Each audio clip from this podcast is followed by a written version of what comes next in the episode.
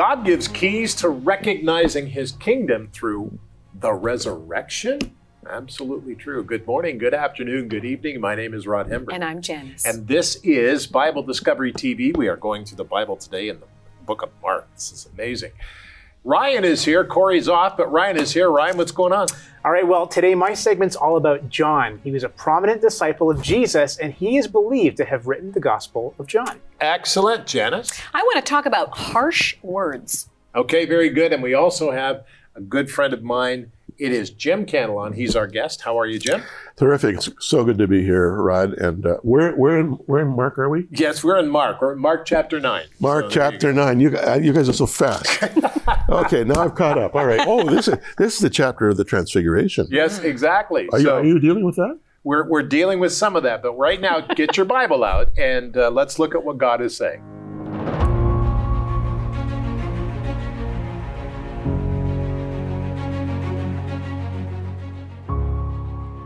Mark 7 24 through 37. From there he arose and went to the region of Tyre and Sidon. And he entered a house and wanted no one to know it, but he could not be hidden. For a woman whose young daughter had an unclean spirit heard about him, and she came and fell at his feet. The woman was a Greek, a Syrophoenician by birth, and she kept asking him to cast the demon out of her daughter.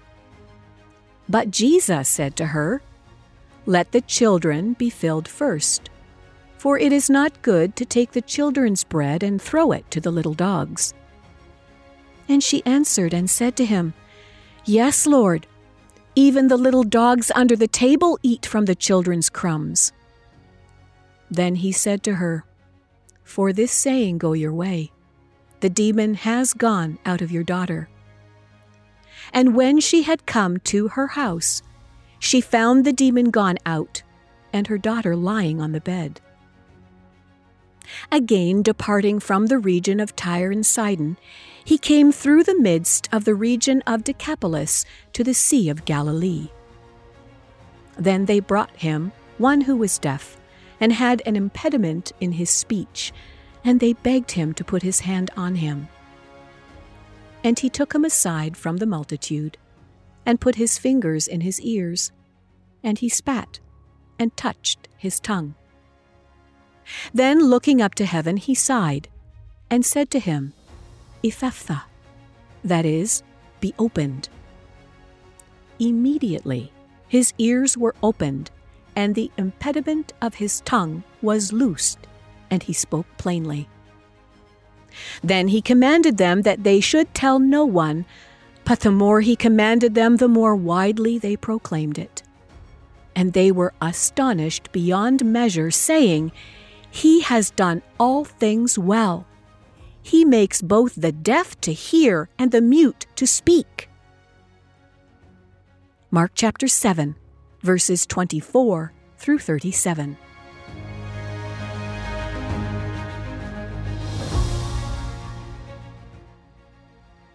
Mark chapter 7 and 8. That's what we study as we continue going through the Bible. Thanks for joining us. Rod Hembree here, and Bible Discovery TV continues this trek through God's wonderful Word. Jesus Christ came to be among us in a unique and unusual way. He was born into a family of low influence, not having economic power or priestly respect. God's plan was that his only begotten Son be born of a virgin through the Holy Spirit. He was fully man and fully God. Now, as Jesus began his ministry, the uniqueness of his teaching and miracles were evident to all who were around him. As the word spread about Jesus, multitudes of people would come to hear his teachings, and they would bring themselves and others to be healed by him. A Gentile woman, Gentile woman, not a Jewish, a Gentile woman came to Jesus and ask him to deliver her daughter from demonic forces. But Jesus replied to her, saying, Let the children be filled first, for it is not good to take the children's bread and throw it to the little dogs. Well, with that answer, many of us would have taken a hike uh, gone away insulted and discouraged. Yet she persisted and she pushed back. She said, Yes, Lord, but even the little dogs under the table eat from the children's crumbs. You know, it was because of her response that Jesus fulfilled her request. She didn't think of herself as some advanced person and the Jews were less and she was a great Gentile. She thought of herself as who she was. And she said, Yes, Lord, but the truth is that I need you. I need you. Isn't that interesting? Well, today, take your Bible guide and turn with me to today's passage as we study this. If you don't have one, write or call for it, or go to BibleDiscoveryTV.com where we have this program. You're probably watching it from there. Good to see you at Bible Discovery TV, or you can watch it uh, many places, YouTube and all the places that we're on. But I would encourage you that you click on the Bible guide. It takes you to a page eventually where it downloads just like we print it, so you're seconds away from joining us as we look at a mother's faith. How can a mother be so strong that God Himself would change the direction? Well, God knew what was going to happen, and God shows us the truth about this. So, this is fascinating. Father, today, as we look at this passage from the book of Mark, help us to hear what you're saying. So many times, Lord, we just give up or we turn away from you. But Father, I pray today in Jesus' name that we would listen and we would come back and that we would have faith in you in the name of Jesus Christ. And we all said together, Amen. Make it so. All right, so let's go to Mark chapter 7. This is a great passage. We're going to go 20 verses down or 23 verses down. Let's join it at chapter 7, verse 24. It says, from there, Jesus arose and went to the region of Tyre and Sidon. Now, this is an interesting city. Tyre is an interesting region, and Sidon is an interesting region, very wealthy capital. And he entered a house and wanted no one to know it. But he could not be hidden.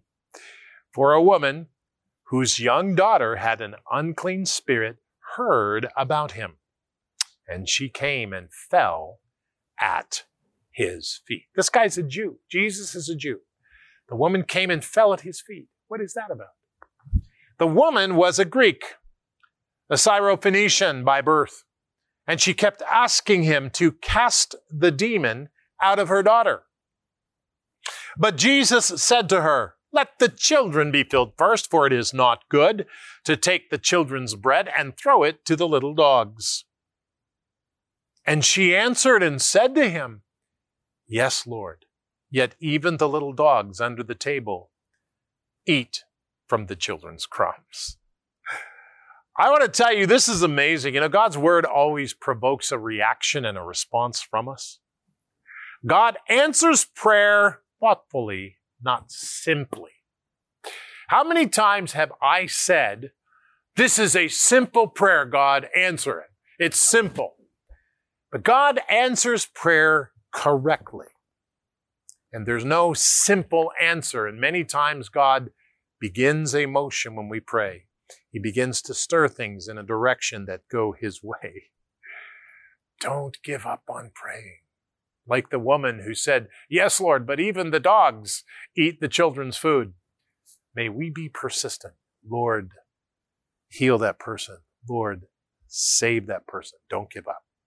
Keep praying. Keep praying. Keep praying. Very interesting, isn't it? Well, watch this now. Mark 7 29. It says, Then Jesus said to her, For this saying, go your way. The demon has gone out of your daughter. He did it. Isn't that something? And when she had come to her house, she found the demon gone out, and her daughter was lying on the bed. Stunning. You see, Jesus responded to the woman by healing her daughter. The woman did not give up. Her request was deeply personal. Listen to me. This woman knew she was a Syrophoenician. She was probably, you know, I mean, the Jews were not looked on favorably by them and all of that. And yet she goes to this Jewish man who she knows has the power of God. And she says, Lord, heal my daughter because her daughter was tormented by that demonic force. And the Jewish man says to her, It's not right for me to give to the dogs food from the table. And she responds to him. And he says, Because you responded this way, I'm not even going to have to go there. It's done. She went back and it was done.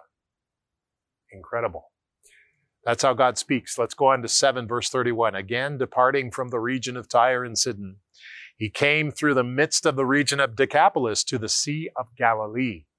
Then they brought to him one who was deaf and had an impediment in his speech. And they begged him to put his hand on him. And he took him aside from the multitude, and he put his finger in his ears, and he spat and touched his tongue. And then he looked up to heaven. He sighed and said, Ephphatha, which is, be opened. And immediately his ears were opened, and the impediment of his tongue was loosed, and he spoke plainly.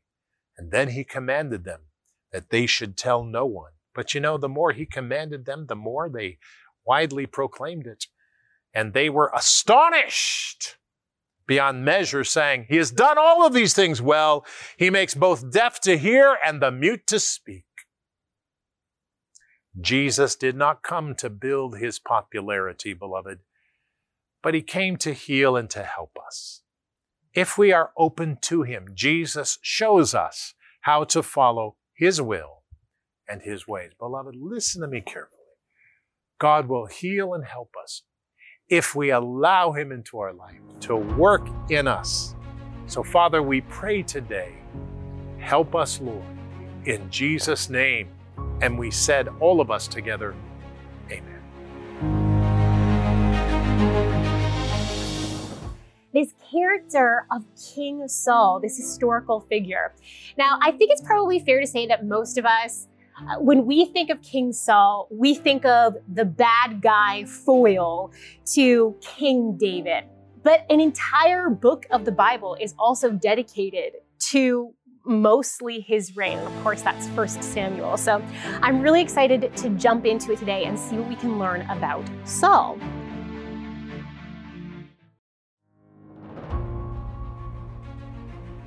Well, it's time now to carry on with our Bible study, and my segment today is all about the Apostle John. And John is known famously as the disciple whom Jesus loved.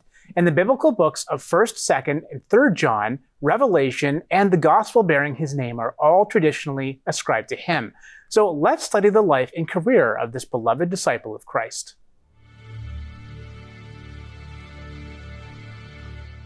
Though just a simple fisherman from Galilee, John was destined to become not only one of the twelve apostles of Jesus Christ, but also, along with his brother James and Peter, a part of Christ's inner circle of disciples. In fact, Peter, James, and John were the closest friends of Jesus and thus witnessed events that the other disciples didn't, such as the raising of Jairus' daughter, the transfiguration, and Jesus' private prayer in the Garden of Gethsemane and it was John and Peter who were entrusted with preparing the Last Supper. Even after Jesus returned to heaven, these three continued in the ministry and became what Paul the Apostle described as pillars of the church. These three are also the only disciples who received new names from Jesus. Peter, or Cephas, was the name Jesus gave to this disciple, who was formerly called Simon. And John and James he nicknamed Boanerges, meaning sons of thunder, possibly referring to their overly bold and impulsive style. On one occasion, quips author Stephen Miller, when the Samaritans refused to welcome Jesus and his entourage into their city, the brothers sounded a bit like they had a hotline to lightning. Should we order down fire from heaven to burn them up?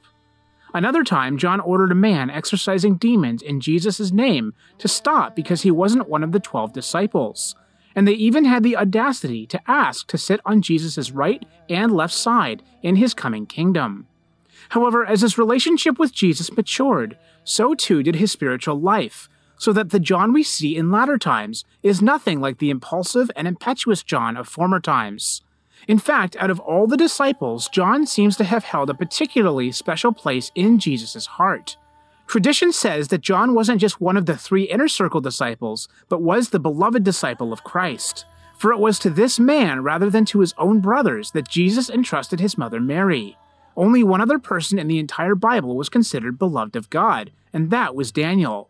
Is it any coincidence then that these two men are the greatest sources of prophetic revelation in the Bible? Indeed, the book of Revelation, as well as 1st, 2nd, and 3rd John, and the gospel bearing his name, are all traditionally ascribed to him. Tradition also claims that John was the only disciple who didn't die a martyr's death. Apparently, he left Jerusalem around AD 65 for Ephesus, where he wrote the fourth gospel and the three epistles. Later, he was exiled to the island of Patmos, where he penned Revelation. After his release, he apparently returned to Ephesus, where he died peacefully at a ripe old age. Truly, he was beloved of God. Like all of us, John was a human, and so he had his downfalls. But ultimately, he was loyal and was one of Jesus Christ's closest friends, and would be later described by Paul the Apostle as one of the pillars of the church. And in case you missed it, something else I pointed out in the segment was that both John and the Old Testament prophet Daniel were called greatly beloved of God. It's, inter- it's interesting then that these two are also the two greatest sources of prophetic revelation in the Bible. It seems because of their faithfulness and obedience, God disclosed revelation to them not given to any others. And just think about this as well. Through these beloved men of God, the Lord has disclosed this information to us as well. So we, as believers and followers of Christ, are also the friends of God. What a comforting thought. Yeah, that, that, that is a comforting thought. And the idea that Jesus Christ would call us friends, it really brings a change to what they thought. You know, they didn't think like we think today. So that's very interesting, mm-hmm. Ryan. Thank you. Janice? Well, we have a friend here too in Corey's absence as she's on maternity leave. And Jim, I always love when, when you can just comment on some of the things that I'm talking about mm-hmm. because you add such a, a, dimension and a depth to the scriptures, which you do on your program, Jim Cantelon Today, which we very much appreciate because mm-hmm. we go through here so quickly sometimes that we don't even talk about the right days that we're doing because we're so fast. like I said, Mark 9 at the opener. and we're right? actually in Mark, 7. 7. That's okay. I, I, I, didn't, I didn't know the difference. So, so here we are in Mark chapter 7. And I, every time I come here, my heart just hurts a little bit for this mother. And it's, um, you know, the day in the Bible guide is called A Mother's Faith. And we see this Syro-Phoenician woman coming, a Gentile woman, somebody who's not Jewish. And she's coming to Jesus because she has heard of the miracles that he's been doing all over the place. And she has a daughter with an unclean spirit that what the Bible refers to as a demonic force that has that takes over her and she's ill. So this mother comes to jesus and it says here in verse uh, 26 and she, she kept asking jesus to cast the demon out of her daughter. But here's jesus reply to her. Here's what he says. Um, let the children be filled first for it is not good to take the children's bread and throw it to the little dogs. Now, I, got to tell you, Jim, if, if that was me, I might have just said, What? Like, don't you care? And turn I, away and, and, and, and, and walk away. I can help you with that when you're ready. All right. And so she answered. She came back. Here was what her answer to him. Yes, Lord, even the little dogs under the table eat from the children's crumbs. And then Jesus turns to her and he says, For this saying, go your way. The demon has gone out of your daughter. And and before you answer me here, Jim, mm. what I wanted to point out to people was sometimes the word of God, what we read in the Bible, seems harsh. We don't want to hear it. And and and sometimes we turn away. Even when we read through the, the Gospels, the scriptures here, we see that some of the words that Jesus said to the multitudes of people, a lot of them just said, you know what? I'm, I'm out of here. I, I don't, I'm not going to follow this. And so, but uh, the, this mother's persistence here mm-hmm. um, is really something. And, and, and it's true. We're going to read through the scriptures and there are going to be portions that are hard for us to deal with. But I think if our hearts remain open and we follow the Lord, um, we will learn more. So please okay. help, help expand on this a little bit more. Mark doesn't give details. Mark is so blunt. I mean, he's so you know he's very Jewish the way he writes. He just bang bang bang. You know, he doesn't embellish. He's not like Luke who writes this beautiful Greek. Mark writes Greek too, but he's just to the point, bullet point kind. He doesn't give you the detail. Like for instance, he starts. Jesus left that place and went to the vicinity of Tyre. Hello, what, what? Three day walk. Tyre. Tyre is in Lebanon. Hmm. Okay, all the way up the Upper Galilee. I mean, I've driven that so many times, and I've spent time in Lebanon broadcasting, as you know. I know that area. I've been in Tyre. and Sidon. Uh, it's a huge journey. Mark just said, there, there, there, there they go. Okay. So he enters the house, didn't want anyone to know it, yet he couldn't keep his presence secret. In fact, as soon as she heard about it, a woman whose little daughter was possessed by an impure pure, pure spirit came and fell at his feet. The woman was a Greek, born in Syrian Phoenicia. She knew that she was a dog. Because all Jews saw Gentiles as dogs. Okay? So she had this um, unfair, unjust sense of who she was in the presence of Jewish people, and especially a Jewish man. Okay? And she has the temerity to approach this guy. She's heard about him. He's famous. He's a rock star. Everybody's heard about Jesus. And she, Mark doesn't give us the detail. She's all nervous. She probably went in backwards. She was so scared, you know. But she, her daughter. Yes. This this man can heal my daughter. Okay. So she's so aware of her social status. I'm a dog in this guy's eyes. Okay. So she finally approaches Jesus. And Jesus knows exactly what's going on. And so he he plays to her sense of inferiority. When he says, let the children eat all they want first. It's not right to take the children's bread and toss it to the dogs. In other words, I know what you're doing here, and I really admire it. You are a courageous woman. You've actually come to a Jewish man who sees you, or who you think sees you as a dog, and you still had the courage to come and talk to me about it. So, what he was doing is he was really, in a very interesting Middle Eastern way, complimenting her. Mm and saying, look, it's cool. You're not a dog, okay? And your, your little girl's going to be fine. Uh, so when you understand that, it helps you to, it sort of mitigates the, the bluntness of this. Because yes. essentially what he's doing is he's quoting um, an, an, aphorism or a, parabolic statement that was very common, you know, in, in the culture, mm-hmm. both Jew and Gentile. And there was uh, no doubt that Jesus uh, saw beyond that and saw into her heart and, and healed her daughter. So you know, it's a great story. As I when I understand it from a, a cultural context. Yeah, right. and that's so key. See, the cultural context. Um, you, know, study really helps you with with context. You guys are doing it all the time, so you understand context. Context, context, context. Never, never, you know, close your eyes and point and get God's word for you today. And Judas went and hanged himself. oh, that can't be God's word for me today. Go and do thou likewise. you know, I mean, you, you can't study the scripture that way. You have to have context. And when you have historical context, when you have doctrinal context, when you have uh, uh, uh, rightly dividing the word of truth, as Paul says to Timothy, okay, here's what it says in Genesis, here's what it says in, in Acts, uh, here's what it says over in Zephaniah. Uh, rightly divide context, context. And, and when you then have a sense of historical and social and cultural context, which unfortunately, or fortunately, I have a bit of an advantage there because I lived there for seven years, you know, and a lot of my best friends were rabbis, and I, I interacted with rabbis a lot when I was pastoring in Jerusalem. When you begin to see into the, the, the Jewish or the Israeli contextual view of history and God and, and the law, and, and, and you remember that Jesus was Jewish, the Gentiles were Jewish. I, I should say the Gentiles. the, the, disciples were Jewish. Okay, um, and all the early believers were Jews. I remember one time I was pointing this out. I was preaching somewhere back when I was in Jerusalem. I was itinerating somewhere in the states, and I talked about Jesus being Jewish. Afterwards, this woman came. Jesus was not Jewish. Jesus was Christian. Like she was really offended by me, you know. And I said, um, "Hello, maybe you're new." Uh, Jesus was a Jew. And where would we be without the Jewish scriptures, yes. Ryan? Where, where would we be without the Jewish scriptures? We're rooted in the Jewish scriptures. Mm. It's absolutely the foundation of our faith. We're talking about the Jewish Messiah here. And what are we Gentiles doing about talking about a Jewish Messiah? This was the big issue in the early church. Jesus has no relevance for Gentiles. Mm-hmm. But Paul and Barnabas said, no, he does. And Peter said, yeah, I got to agree. the Lord showed me that, you know, in Jaffa, and I went up to Caesarea, and boy, you would you should see what God did in Cornelius's household. He even baptized them in the Holy Spirit. I mean, we can't get around it. God loves Gentiles. Yeah.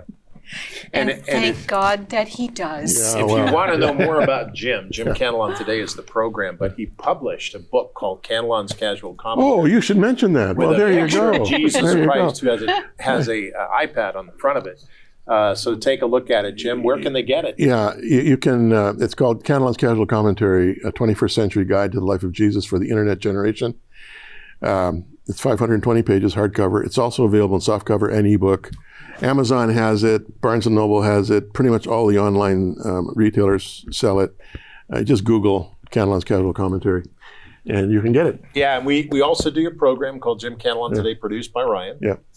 And uh, Corey will be back uh, in the new year, but uh, we are glad that you're here, Jim. Well, I'm I'm so glad. And by the way, not that I want to, you know, gild the lily, but Ryan is a terrific producer director. You should be proud of him. I think I you am are. very proud of him. Yeah. Well, I, I just love I love it because I get to learn all about uh, what you're teaching. well, it seems to me that if anybody should know the scripture, it's you. I mean, you, I mean, I'm listening, you know, in rapt attention to your commentaries. yeah, that's really true. Well, anyway, so that's good. You're going to stay with us Yeah. for another Yep. uh, couple of days till Yeah. we're done uh, Sure. this taping. But uh, it's important for you to stay in the Word of God, stay in the Bible, because He's talking to you. The question is, are you listening?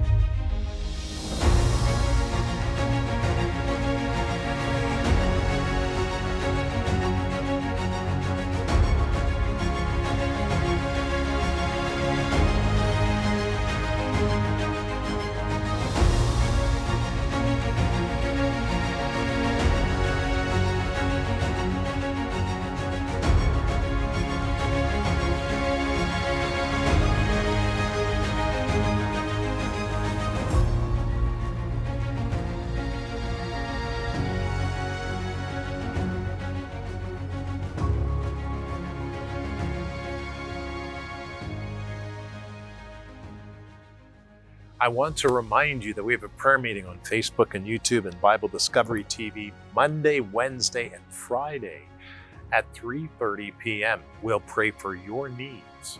Make sure that's 3:30 p.m. Eastern Time and make sure you join us. I'd love to pray for you. But today let's pray and as we speak let's say it this way. Father, I need you to help me build your kingdom and not my own. Your will be done and your kingdom come.